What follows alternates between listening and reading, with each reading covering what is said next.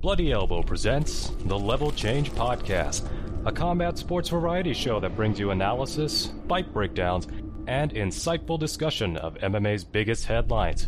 Here are your hosts, Stephie Haynes and Victor Rodriguez.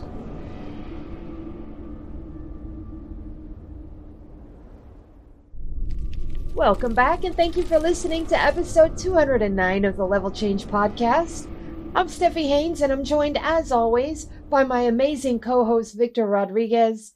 And today we'll be discussing Michael Chandler's surprising take at his fishhook of Dustin Poirier, Paulo Costa wisely holding out for more money before signing a new contract, Drew Dober versus Bobby Green, and more. But first, I want to start today off by asking a question that we will both give our answers to at the end of this show. So, Victor, I'm going to ask you right now what is the fight from 2022 that you're most thankful for that you got to watch? And think about that from now until the end of the show, and then we'll we'll give our our answers. So, anyways, Victor, how are you today? I am good. I'm horribly underslept, but uh, I'm looking forward to uh, what is to come. We're recording this right before Thanksgiving. I've got my cranberries boiling on the stove with the tangerine rinds, mm. and uh, I, I'm I'm I'm getting ahead of some of the work here.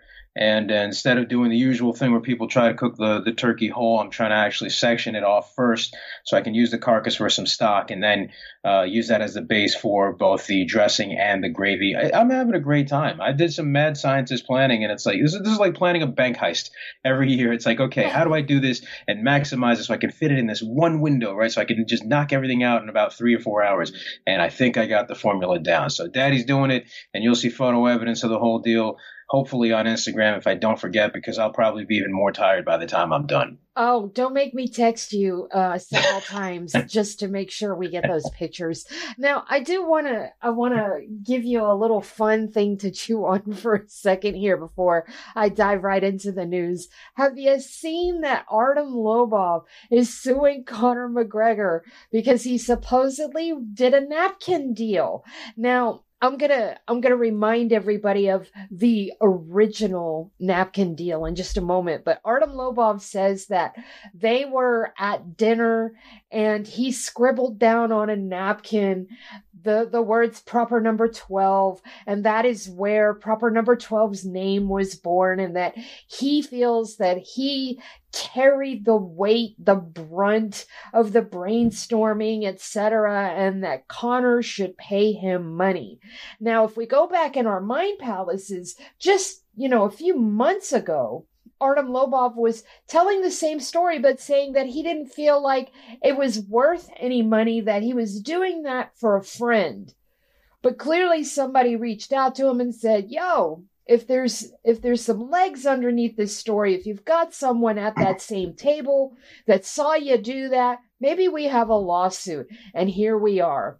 I got to remind everybody of one other thing the original napkin deal. So lorenzo fertitta is in a meeting with the the big wigs i believe at spike and they do the deal, the spike deal for TUF, basically on a napkin. They're talking, they Lorenzo's uh, putting forth his ideas, etc., blah blah blah. It was all done on the back of a napkin. Uh, they they both signed it, blah blah blah, and that is how TUF was born. So basically, Artem Lobov is kind of coattailing on the original napkin deal. So what do you think of that, Victor? What do you think of Artem Lobov at, at first saying, you know, it was no big deal, you know, it's what anybody would do for a friend to where we're at today with a full-fledged lawsuit? I just find it so unfortunate. You know, I, I don't like seeing friendships being broken up over stuff like this. I mean, I would imagine I, I get and respect the initial position if it is indeed the way Artem stated it that is like, hey man, listen, you know, I did something good for my friend. He's already making money hand over fist, but now he's got you know a whole lot more money, and I was a part of that. But then you're like, yeah, but now now you're on the outside looking in. You know, he didn't even bother to break you off as a thank you. That that that there was no there was no other uh, form of any display of gratitude in terms of hey man this wouldn't have happened without you. Let me make you a partner even at a smaller capacity something. It doesn't appear to be the case because he wouldn't be suing right now now would he? And that's really where I feel is it's even even worse. I feel like somebody probably talked Artem down and said, "Hey, man, listen, um, you know, not only did you uh, help broker this and, and hand this whole thing to him and his manager Audie Attar, whom I should remind you all is a partner as well in terms of this whole um, uh, Proper Twelve business." I, it just it's it's unfortunate, and it's like I don't even feel so much like I don't feel bad for Conor. He's got the money. He can pay Artem. In fact, he should, and he ought to. Although, whether or not Artem presents things that are legally binding, right, evidence that is admiss- admissible in a court of law to a degree that would grant him some sort of a uh, of of of some some kind of remuneration. I I, I don't know. I, I, don't know what that looks like. Uh, where is this suit being filed? I didn't check up on that. I don't know if that's going to be filed in the, here in the U.S. or over in Ireland. Uh, it it just doesn't. It's such a bad look. You know, now Artem looks like uh, the the resentful, jilted friend who's kind of been left behind, who's done so much. And then Conor's looking like the guy who just took advantage of this guy and didn't even, as a cursory uh, gesture of gratitude, just give give guy a little something, you know, buy him a Porsche, or something. You ain't even got to buy him a Volvo do something, something. Put something in his pocket, man. Just just do something. But we didn't see that because again, we wouldn't have had anything. This would not be happening. I would like to think because Artem Lobov has many things, but he's not demonstrated himself to be a liar. Maybe he might not be. You know, he's he's not. Uh, someone that I would confuse with a genius, but he's not an idiot, and he he just seems like someone who would have mentioned, yeah, you know, at some point, you know, there was some consideration for this, or he also helped out with this. You know, he would have told that story when he told the other story about how he did this for his friend as a favor, as a kindness.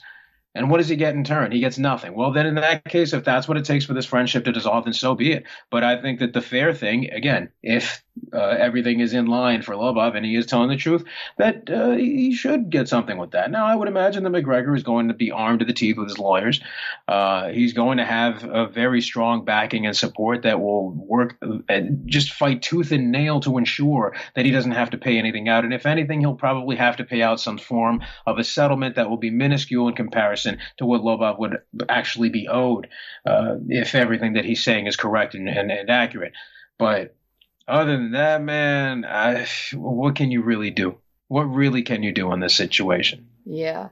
And uh, to my point about which executives it was, I was wrong. It wasn't Spike TV, it was the Viacom TV executives. And I quote, and this comes from Fertitta. This comes straight for this is a quote from Lorenzo Fertitta. We cut a long term deal that night on the back of a napkin. So the original napkin deal, as far as MMA goes, because I'm sure there's many other business deals that were brokered over the back of a napkin. But in MMA, the most famous one is this one. So here's Artem. And to me, Artem seems like someone that can be led around by the nose because I don't think he did this quote as a favor. I think they were all sitting around. Conor says he's going to start a, a liquor brand or that somebody has approached him to be the face of a liquor brand. They're looking for right. a name. Everybody's sitting around spitballing, and Artem's, uh, you know, Artem's writing down different names and stuff, and boom, he lights on proper number 12. I don't think that's a favor. I think that's happenstance. If this goes to court, which it might not, because Conor's lawyers will probably lay it down thusly. It's already said and admitted that I was his friend and he didn't need compensation. That's what's yeah. going to open and close this case really, really fast is that he's already said publicly in interviews that it was no big deal. He's my friend. I would do it for free for all of my friends. Yeah. You know, something to that effect. And that's, that's what's going to kill this thing. But, anyways, we do have some real news to discuss. So I'm going to jump right in with the first story. And boy, it's a doozy. Michael Chandler, um, he makes some valid points in this interview that he did on the MMA Hour, but he also makes it real hard to like his valid points. So I'm going to quote, and this is all about fish hooking specifically the fish hook that he very much applied to Dustin Poirier and says that it was accidental. And the way he lays it out here, maybe it was. I might have been quick to judge him on this, but let me just read what he said. People think that we're in there making decisions like me making the decision to pick up this pen. It's not the same when you're actually inside the confines of MMA and you're fighting for your life.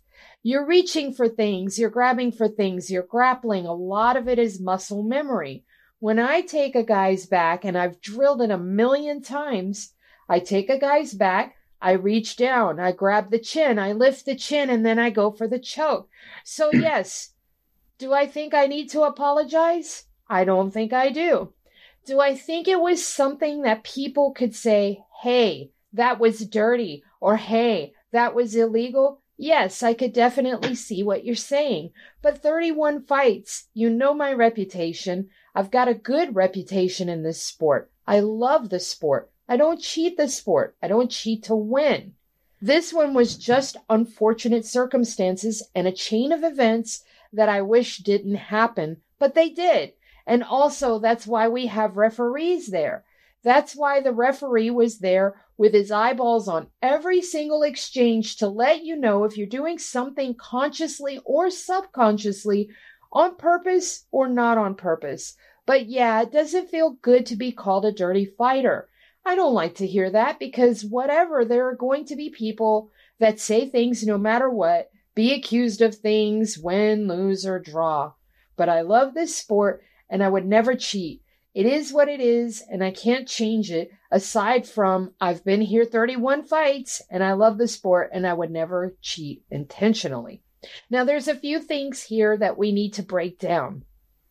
First and foremost, he says that he's done this a million times. He takes the guy's back, he reaches down, grabs the chin, lifts the chin. You know what? I can give him that. Uh, the part where he talks about you get in there and everything's happening so fast, I can I can do that too. He says that Dustin bit down on his fingers and that he would have done the same thing a little later on. Uh, let me let me quote that little bit. He did bite my finger, which isn't cheating because my finger shouldn't have been in his mouth. I think that's when I realized, okay, that's not the chin because he's biting down on my hand. and obviously, that's when I let go. And that right there, I mean, I can honestly look at this whole situation and think to myself, okay, maybe that's what happened with the fish hook. But when we go back and we look at all of those illegal punches to the back of the head, and there was several of them, there was a point where the ref went in there and grabbed his hand away and told him, Don't, you're hitting the back of the head. Don't hit the back of the head. And what did he do? He immediately, like a two year old that's into a cabinet he shouldn't be in, he goes right back to it and starts nailing him again. Now you've just been told and you go right back to doing exactly what you were told. I cannot forgive that. I might let you pass on the fish hook because of the way you concisely explained it. But there's there's a few other things in here that require some addressing. One of the things up here he says is that that's why the ref is here. The ref is here eyeballing everything. Well, that ref was clearly not eyeballing everything because he could not see the fish hook. He tried to stop you from hitting to the back of the head and you kept doing it and then he did nothing more. You never even got a point deducted. So in instances where the referees are clearly not doing their job, you know, maybe an apology is warranted. When you accidentally bump somebody, when you run up on them with your grocery cart in the store by accident because you weren't paying attention or whatever, what do you do? You say you're sorry because, you know, you weren't paying attention or whatever. You made a mistake. You erred. So you need to apologize, you fool. I mean, this is not how you endear your fans to you, especially when so many, many of them are calling you a dirty fighter, which you clearly hate. Don't do things and then come back with stupid responses like this and expect everybody to take your side. You make a mistake, you say you're sorry because that's just common courtesy. I, I don't know what else to say here. Victor, let's get your take on it. I don't really feel like I don't think that Chandler's really understanding why people are truly as upset as they are. I, I, don't think he's realizing that he might not perceive that what he was doing was wrong in terms of the and look when it comes to sticking fingers in people's mouths and stuff like that. I remember way back when when um, Johnny Hendricks was was making waves, and I think it was either Ben Askren or uh, or Tyron Woodley, maybe it was both of them. They were talking about how like you know, oh, that guy would stick fingers in people's mouths all the time, and like he just wanted to bite his fingers, uh, you know, so he'd stop doing that. And this is like a different thing because this isn't like the fingers are coming in from the side; it's coming in from above. Like he was trying to pry the thing open. This isn't mm-hmm. your usual reach to try to lift up the jaw, the chin, to snake your arm under and go for a choke. Um, I think we need to look at his reputation and his time and think, yeah, he has over the course of his career been um, as close to exemplary as you basically can can put it. I don't think I've seen. I, I at least I can't remember him committing fouls on mm. that level, Same. even in the heat of the moment. And he's had many very very heated moments. I don't even remember him poking people in the eye like that. I don't know? either. He's, I don't either. I mean, uh, honestly, this is. The, I think the reason why it stands out so much and so egregious is because we don't remember him. At least you and I don't remember him doing things like that. And and one more thing I wanted to make a point of before I turn it back over to you. Another reason why I'm willing to I'm not excusing him. I'm giving him the benefit of the doubt. That is all. Is the fact that there's a lot of padding on the parts uh, uh in inside the hand on the fingers to you know that first knuckle, but there's padding there. So I'm thinking that maybe with his hands curled, trying to get to the chin, getting inside the mouth. Maybe he didn't feel the teeth because mm-hmm. they were mm-hmm. on the padding. So mm. I'm trying to do I'm I'm literally doing gymnastics here to try and give him the benefit of the doubt. And it's really hard to do. Yeah. But I'm, yeah. I'm trying. Victor, no, your your your grip on things get real slippery when you start mm. doing this because it's like you yes. want to think better. You want to think that like, well, no, okay, maybe what was going on was this. And look, they were sweaty. They were slippery. They were messed up. They were in they were in a, a wild, scrambly fight. Things are gonna happen. I get it, but come on, man. Like you you know better than this. Like I, I don't. I, I, I kind of feel like in the moment, what's upsetting me the most is that he's not admitting um, that he's wrong to the extent that he perhaps should. And he's not, look, I'm not asking for this guy to whip out a cat of nine tails and self flagellate in front of an audience. I'm not saying that that's what he needs to do. But it's like, you can admit that, like you mentioned, right? Okay, you're not addressing the punches to the back of the head now, are you? You know, I, I don't, I just, I don't know. I, I, don't. I don't know where this this whole um, refusal to look at these points. And I, I would imagine also wherever whatever outlet was interviewing him when he when he said this, there was no follow up on that to ask him that other instance of him uh, committing fouls. So um, what I believe we can expect is maybe him I, I don't know that he's going to be more mindful the next time around. I certainly know that there's going to be a hell of a lot more scrutiny around his performance and what he does and what he doesn't do. So, um, yeah, but at the same time, like it's what you can get away with. If the ref doesn't stop you, I mean, what are you going to do? Look at how many times Jon Jones has gotten away with fouling people. You know, it, it, it grabbing onto the cage, poking people in the eye. It's just like, just if the refs don't do enough to curtail that kind of behavior, it's just going to keep on happening. I think the biggest and most shocking thing is the fact that it's happening with this guy. Yeah.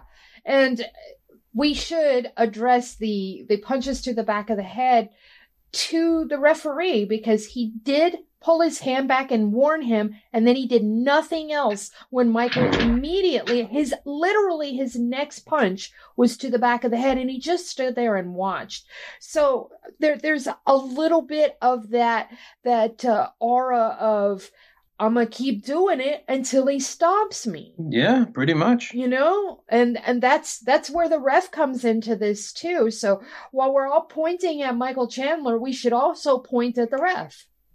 So, Vic, what's our next topic?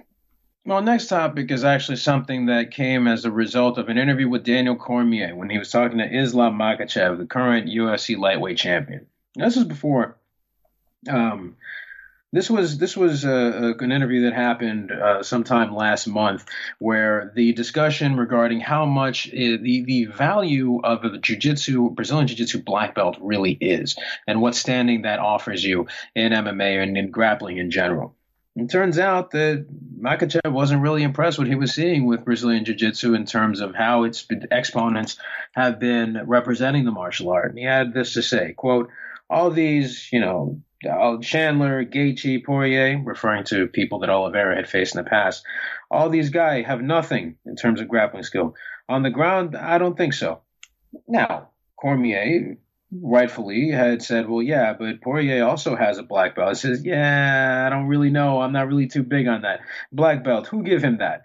We have to check that, brother, and we have to cancel many black belts. They make jiu-jitsu look bad because a lot of guys have black belt, but I don't know, like in terms of skill, right? Are they really that good?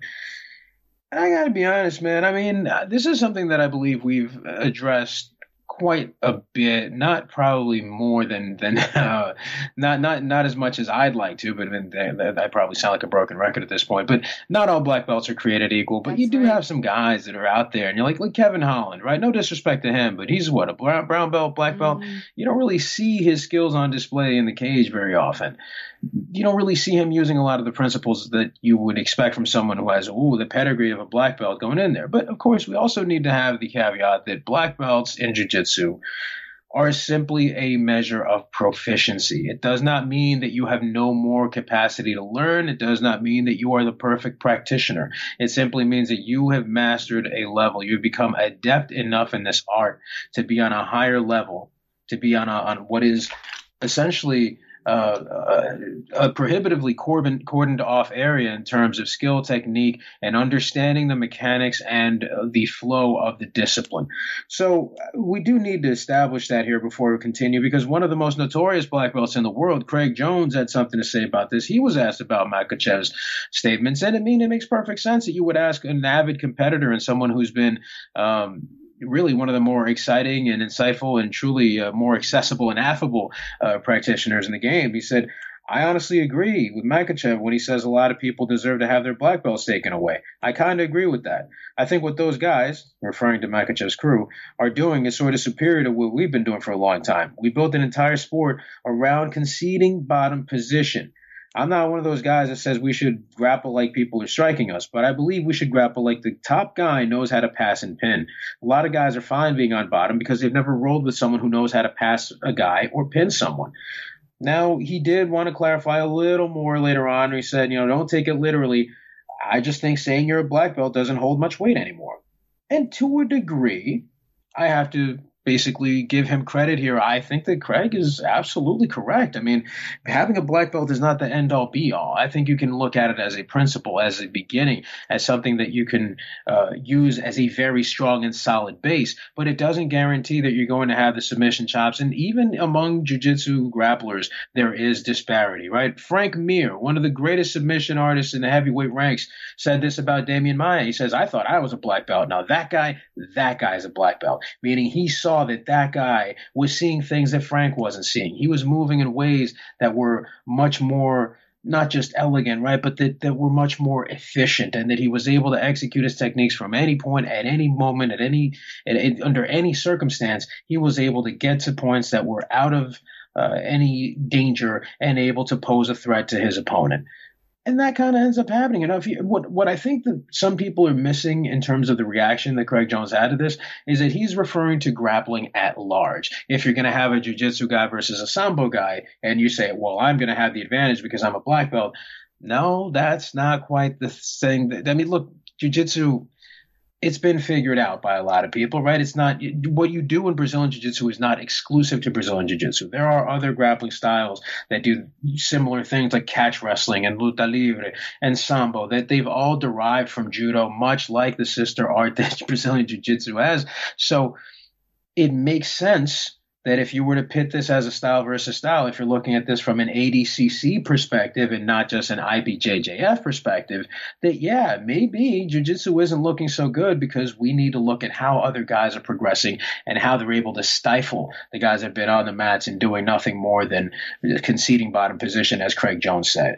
So I'm not really mad at this at all. I'm actually kind of glad that uh, such a high level practitioner was saying this, and I'd like to hear more from other members of the community. But I want to get your take on this, Steph. You think he uh, went a little overboard with this, or what do you make of his assessment? No, I think he's spot on. But I do think that one thing we need to look at is that when Islam Makhachev made the statements, I think he's looking at this more of a lens of guys that have ill adapted their jujitsu for MMA. Yeah. That's the lens I feel like Islam was looking at this through. I don't think he's looking at it as as jujitsu at large. I I don't think he's looking at it as the, specifically the guys that are on the competition circuit and not in uh, some promotion, MMA promotion. So when I think about it in that regard, he's absolutely right. Let me name some some black belts to you that don't actually use their jujitsu. Cris Cyborg, for instance, when's the last time you seen her grapple and, and, and involved in serious exchanges? You hardly ever do. Um, That's true. You know, there's a lot of guys and gals out there that have wonderful jujitsu. Let me let me give you another name. Mackenzie Dern. Outstanding BJJ ace. Wrestling unheard of. Takedown defense, absolutely abominable.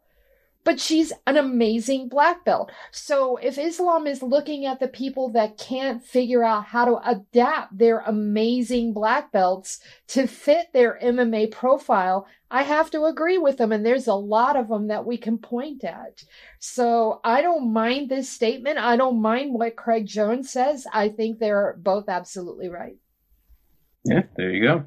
All right, so we have some really awesome fight news. I love this fight so much. Somebody had uh, proposed this a few weeks back, and I thought to myself, that is an incredible fight to make. So, Drew Dober, that lantern jawed superhero good looks guy with hammers for hands, is going to be fighting Bobby Green. And boy, do I like this fight so much because both guys have amazing boxing. And thing is, though, is that one of them has a hammer and the other one does not. You know, Drew Dober has bricks and Bobby Green has technique and volume and a very, very durable chin. And this is going to be a really fun fight but I, I kind of am leaning a little bit towards Dober in in that regard. I don't know if he'll actually be able to put him away, but I, I'm a little bit leaning Dober. And we have to remember that Bobby Green is coming back after not having fought since I believe it was February when he lost to Islam Makhachev. Uh, it was at the very beginning of the year.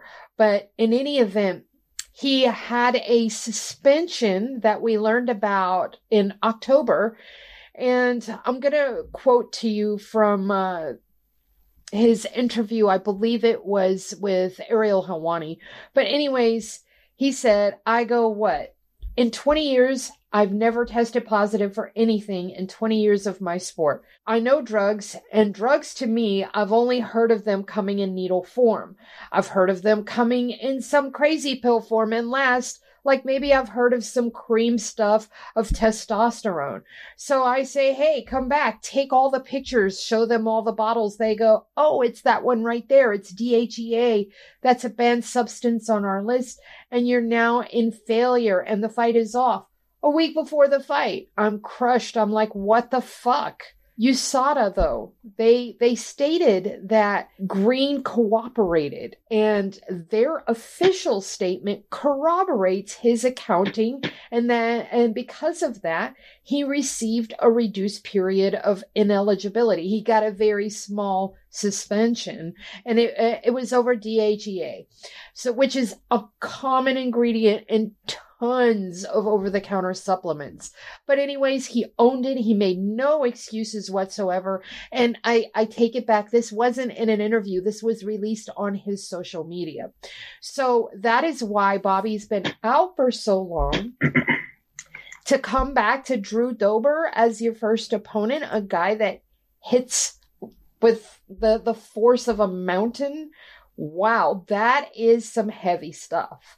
Um, I love it. The difference in their age Drew Dober is 34, Bobby Green is 36. Victor, are you as excited about this as I am? I don't think I am. I think I'm more excited than you are. Ah. Handsome Drew Dober fighting Bobby King Green. Are we serious? Like, Bobby is scrappy and he's smart and he's tricky and he's really hard to look good against and he's really good at styling on people. Dober is really good at pushing forward, using his wrestling, using his boxing, using hand traps, being able to time his shots. I love this man. I think this is great. You got two guys that are known for not being boring in a fight where guess what? They're probably not going to be boring. I mean, you look, you're never guaranteed anything. But sometimes that's how a lot of these things go, and I'm looking forward to it by a lot. So yeah, good stuff. I'm I'm fine with it. I have no problem with uh, with the matchmaking here. I um, it's good to see Bobby back in. I'm glad that he didn't have any uh, any longer suspension, any further repercussions as of this. He cooperated. He did what he needed to do, and and uh, he was cleared. So uh, good. I'm fine with that. That's great. All right. So what we got next? Well, what we have next is um, I'm not I'm not really I'm not really too uh, surprised by any of this. I'm not really thrilled or swayed nor disappointed, but well, uh, it has to do with UFC middleweight Paulo Costa, who he's not entirely certain what the future is going to look like. See, he's already scheduled to fight Bobby Knuckles soon, right? Up in uh, February, so he's got a little bit of time.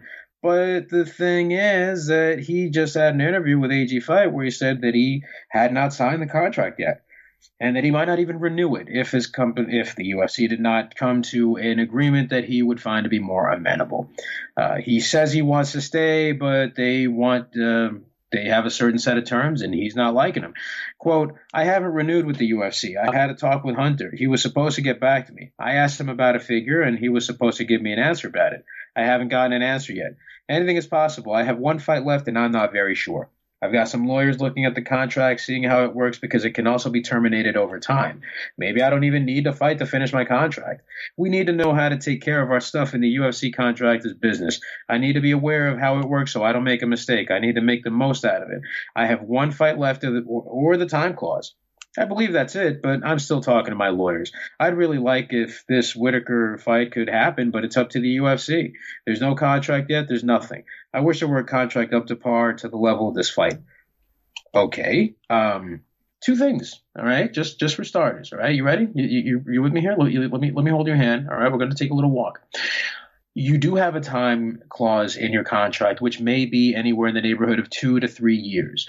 Number two you are still, even if you're sitting out and not fighting, the UFC is still offering you fights, which means that your contract remains extended. How do you think they kept Nate and Nick Diaz around for as long as they have without re signing them for large stretches of those time periods? Where do you think that happened? What do you think the root of that is? Why are you saying this out loud before the fight? Months away.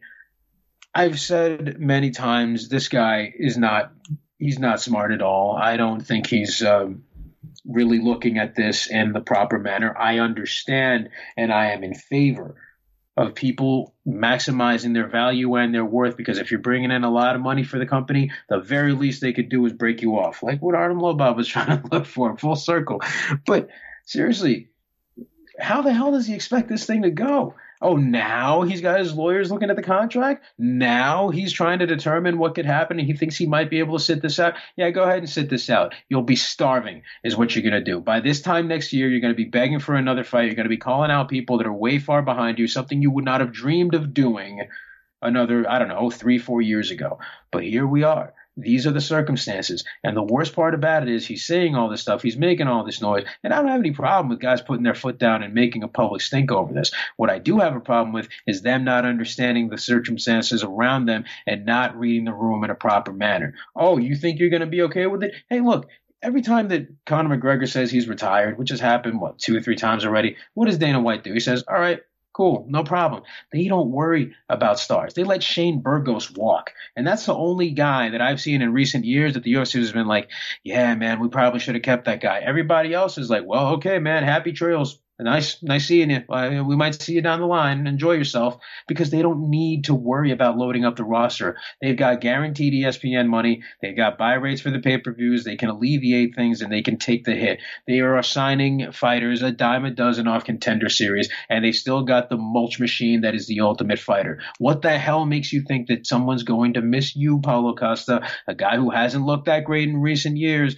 and who looks like he's been figured out by pretty much anybody else in the division? Someone who is no indication whatsoever of looking like a truly elite figure, despite being someone who's really good to be in the top five, but nowhere near past breaking into the, the top three. I might be a little too harsh. I don't know, but do you really do you disagree with any of this, Stephanie? I mean, do you really think that he's got any leverage whatsoever here? And should he have made this case as public and in this manner the way he did? Yes, and yes. I don't know that he could possibly win anything if this ever went to court. But I, I like where his mind is at. We have to remember that now it's it's not like before with the the Diaz brothers because now since the antitrust case over the last couple of years they've included what's called a sunset provision inside the contracts so they cannot hold you hostage basically in perpetuity. We know for a fact that the last fight on his contract is the Whittaker fight. What he's saying is that he's not going to sign another contract unless they jack up his money. And he, he should be holding out for more money because win, lose, or draw, Paulo Costa is a draw. And then now he has really embraced social media and has taken off like a house of fire. This guy will put asses in seats. He's funny. He's good looking. Yes, I know he has the Bolsonaro connection, but you know what? Bolsonaro isn't the president anymore so we can we can kind of let that go for a minute here okay let's just look at this from the contract situation I think that the UFC will keep him around. I think that he will probably end up getting a bump. I don't know if it's going to be what he thinks he deserves, but I feel like the UFC likes Paulo. And I feel like that they want characters like him around. They like the Sean, the Sean O'Malley's. They like the people that embrace social media, know how to use it, uh, and and drum up a quick following. And that's what's happened with Paulo. But as far as the contract thing, I'm I'm hundred percent with him. I want them all to hold out like this. I really do. And Paulo's not making any bones about, oh, I'm doing this for all of us or anything. He's very much self-centered in this and doing it for himself fine. That's okay by me. He's honest about it. Get after it. I love it. I hope it happens for him. And I do like the fact that he has retained legal counsel, that he's not going into this blind and that he's not um, representing himself and whatever talks might be happening or whatever. I'm glad he has legal representation. Um, I, I think it's a good thing. Top to bottom, that long and short of it, I think it's a good thing. Hmm. Okay. I do get your point though, as him thinking that maybe his his value to the company is more than it is. I agree mm-hmm. with you a hundred percent because they are disposable. But I think that they're willing to work somewhat with some of the bigger names and give them bumps. I mean, look at Michael Chandler, look at his record, and they're still setting him up with the biggest fights. He's on, we already know he's on a pretty big contract that he makes a lot of money. Paulo, however, who has fought for a title before, I mean, I'm imagining that he went right back down to his 60 and 60 purse. And he's definitely worth more than that. And I, I have a feeling that the UFC will probably work something out with him. I hope they do because man, middleweight is kind of boring. okay, well, it needs Paulo yeah. there. We need Paulo in there. So, anyways, we are going to move on with our last story, and it's kind of a fun one. It is about Vanessa Demopoulos, and she was on the MMA Hour, and she talked about making the transition from exotic dancing to MMA and why she gave up exotic dancing, which was the more stable profession for her. She made a, a, lot more money consistently dancing than she has in MMA. And here's why. And I'm going to quote from the interview. just so you know, she is talking about balancing both jobs at once because in the beginning she was working both jobs. So it was the worst. Staying up late, constant stimulation, overstimulating your nervous system that late at night. I'd get home, I couldn't sleep. My body automatically wakes up so early for training that even if I go to sleep late, I was only getting three hours of sleep because I'd automatically wake up. It just wasn't good for me in a lot of aspects. I have to give a lot of my emotional energy to the job and I just want to focus on fighting. So I took a risk actually. I really didn't have the money to quit, but I believed in myself enough and I was like, I'm going to make this happen no matter what. So I burned the bridge and I walked away. And I appreciate that. I think that's an awesome sacrifice that she made. I don't know that I would have done that to be in the meat grinder that is the UFC, that is the MMA in general, to give up a stable career to go in there and get the tar beat out of you in the process of you trying to do the same thing to your opponent and getting peanuts for it. But what got me about this interview was they asked her what it was like physically, the differences physically. And she talked about the worst concussion she's ever suffered. And her worst concussion did not come from a punch, it came from falling off of a pole. And I quote, it hurt like hell. I had the worst concussion I think I've ever had falling off of a pole. I fell straight down. It was almost two stories. I instantly woke up. So I'm assuming that she was upside down and probably fell on her head. She said, I inst- instantly woke up and ran. And then I had this giant bag of ice on my head and I fell to sleep on the bag of ice. That's how I knew I had been badly concussed for sure. It's so, a worse feeling than anything I have ever felt in fighting. And I'm like, God damn. And this girl, listen, I refer to her as girl because I'm an old lady, but she's 30 freaking four, and I did not know that. I thought she was in her early 20s because of how bubbly and vivacious and just out of control she is sometimes with her leaping into everybody's arms, but I love her. I think she's adorable. And I like the way that she looked at her fighting career. She believed in herself and burned a bridge. I don't know that that's going to aid her in the future because this sport is so much harder on you than dancing and it's going to chew you up and spit you out. And what's going to happen is that you might be a little bit too old to go back to dancing. So I hope she makes a lot of money here in the sport and is able to put herself through school or do something that will set her up for later where that you know she can support herself later. Victor? I uh I I would uh, I've said before that it's like well she kind of left the money and that you would get from that for the instability of MMA but kind of looking at the structure of it all, yeah, you know what? Maybe she did do the right thing. I don't know. I, maybe she's got a better, maybe she's got some kind of support system and she can make this work for her. And if this is truly what she's most passionate about, so be it. Good for her for pursuing it. But I just kind of feel so bad hearing that story. Like I'm imagining her upside down, sliding down the hole, and then it's like she said it was like from up from two stories, which is like what the hell club lets you climb that tall, that high? How how tall is the ceiling in this venue? Um, that's a very concerning thing. She falls down, hits her face, and then she gets up and starts running like a stunned horse. Uh, that's that, I mean that's I, I okay that sounded funnier than it should have been, but I mean it's like that's that's messed up, man. That's really worrisome. And you kind of wonder if she should even be fighting if she's if she took that kind of hit. But if she's cleared, I mean, you know, for whatever the medical protocols are worth, fine. But um, you know, it just makes all this looking at the strife and struggle makes you appreciate a little more what success she's had so far. Again, I've said this, uh, I think I just said this last episode, if not the one before it. I don't think she's destined for a championship level run.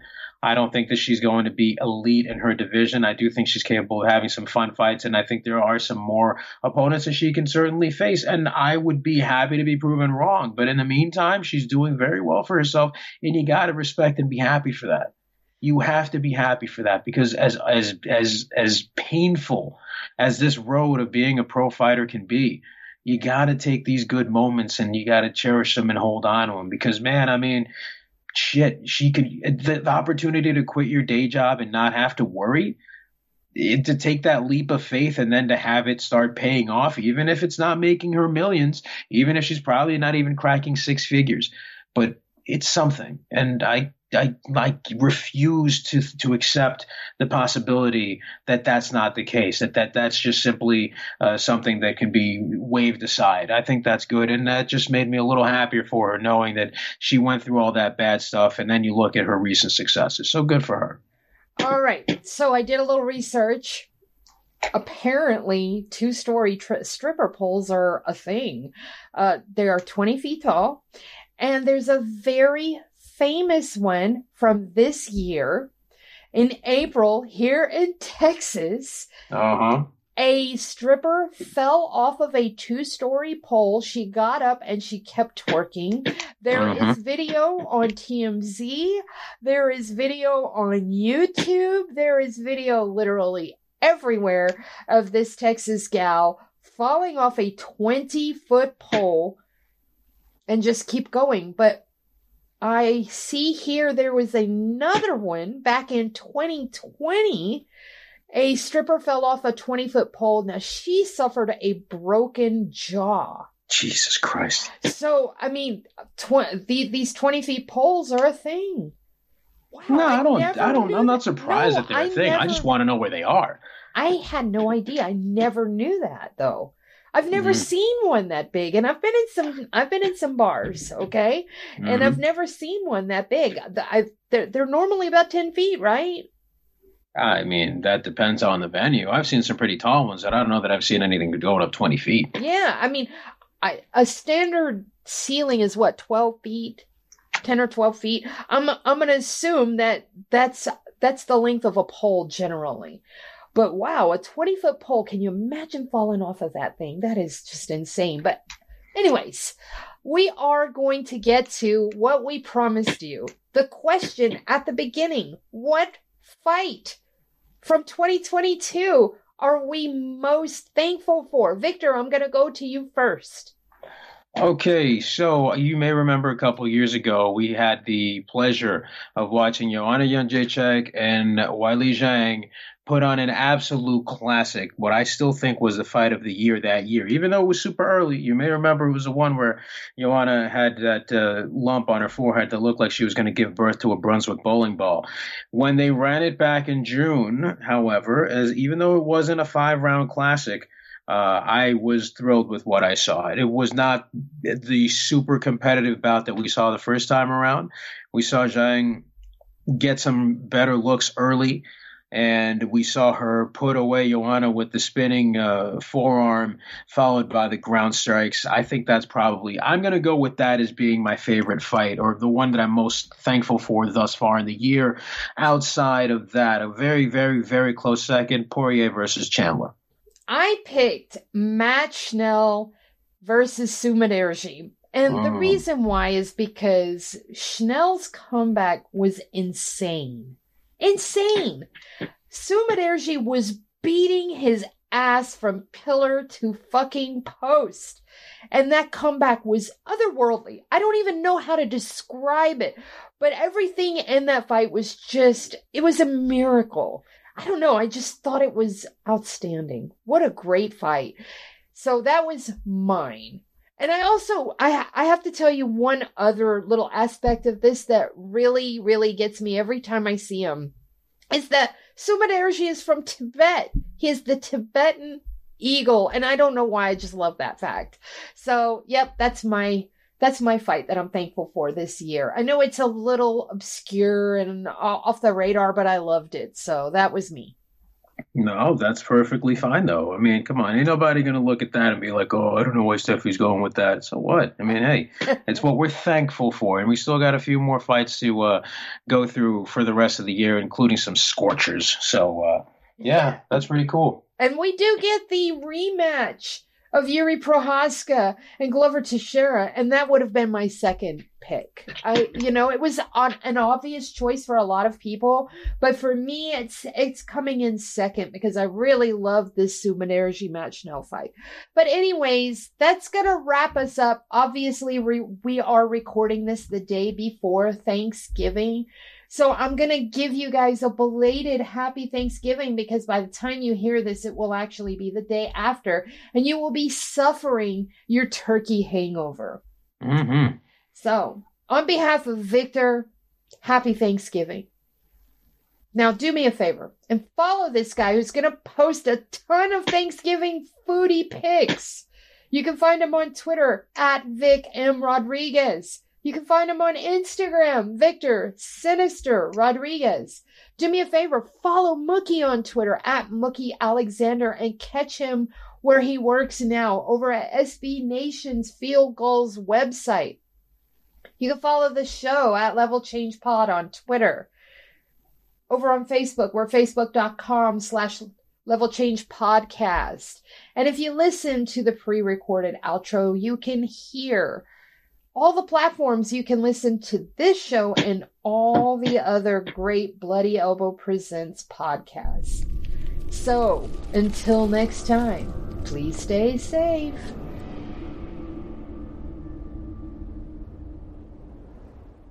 Thank you for tuning in to this Bloody Elbow Presents production. To check out more of our content, subscribe to our YouTube channel, which is titled Bloody Elbow Presents.